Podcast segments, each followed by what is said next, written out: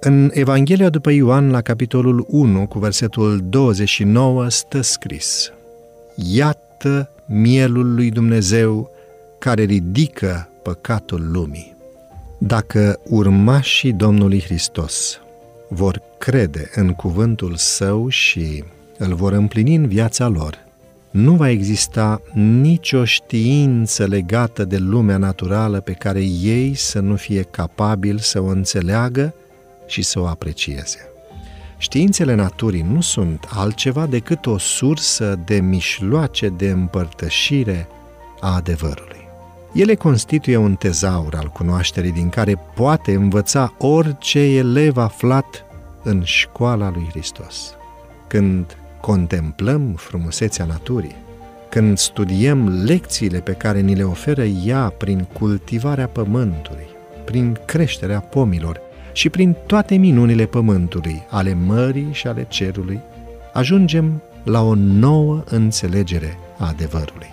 Iar tainele cu privire la interacțiunile lui Dumnezeu cu oamenii, profunzimile înțelepciunii și judecății sale, așa cum se văd ele în viața omului, toate se dovedesc a fi un tezaur plin de comori.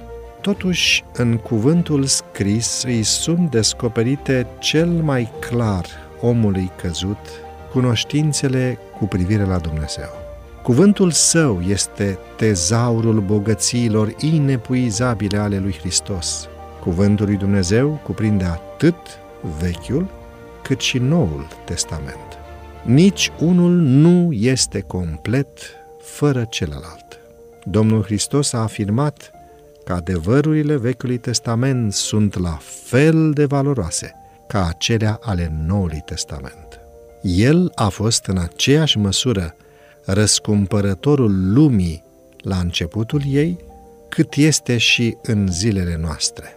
Înainte ca Domnul să-și îmbrace divinitatea în natura umană și să vină în lumea noastră, mesajul Evangheliei a fost prezentat prin Adam, Set, Enoch, Metusala și Noe.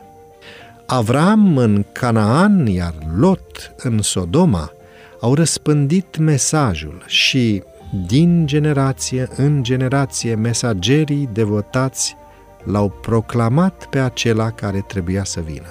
Ceremoniile religiei iudaice au fost instituite chiar de Domnul Hristos. El a fost temelia sistemului de jertfe iudaic, marele arhetip al tuturor serviciilor lui religioase.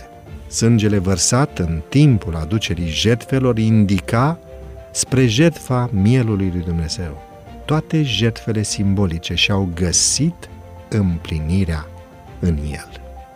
Domnul Hristos, așa cum li s-a prezentat patriarhilor, așa cum a fost simbolizat în serviciul jertfelor și cum a fost descris în lege și revelat de profeți, este bogăția Vechiului Testament.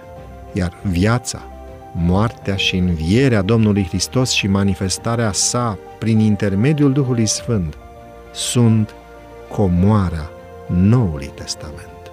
Mântuitorul nostru, strălucirea slavei Tatălui, este subiectul central atât al Vechiului cât și al Noului Testament.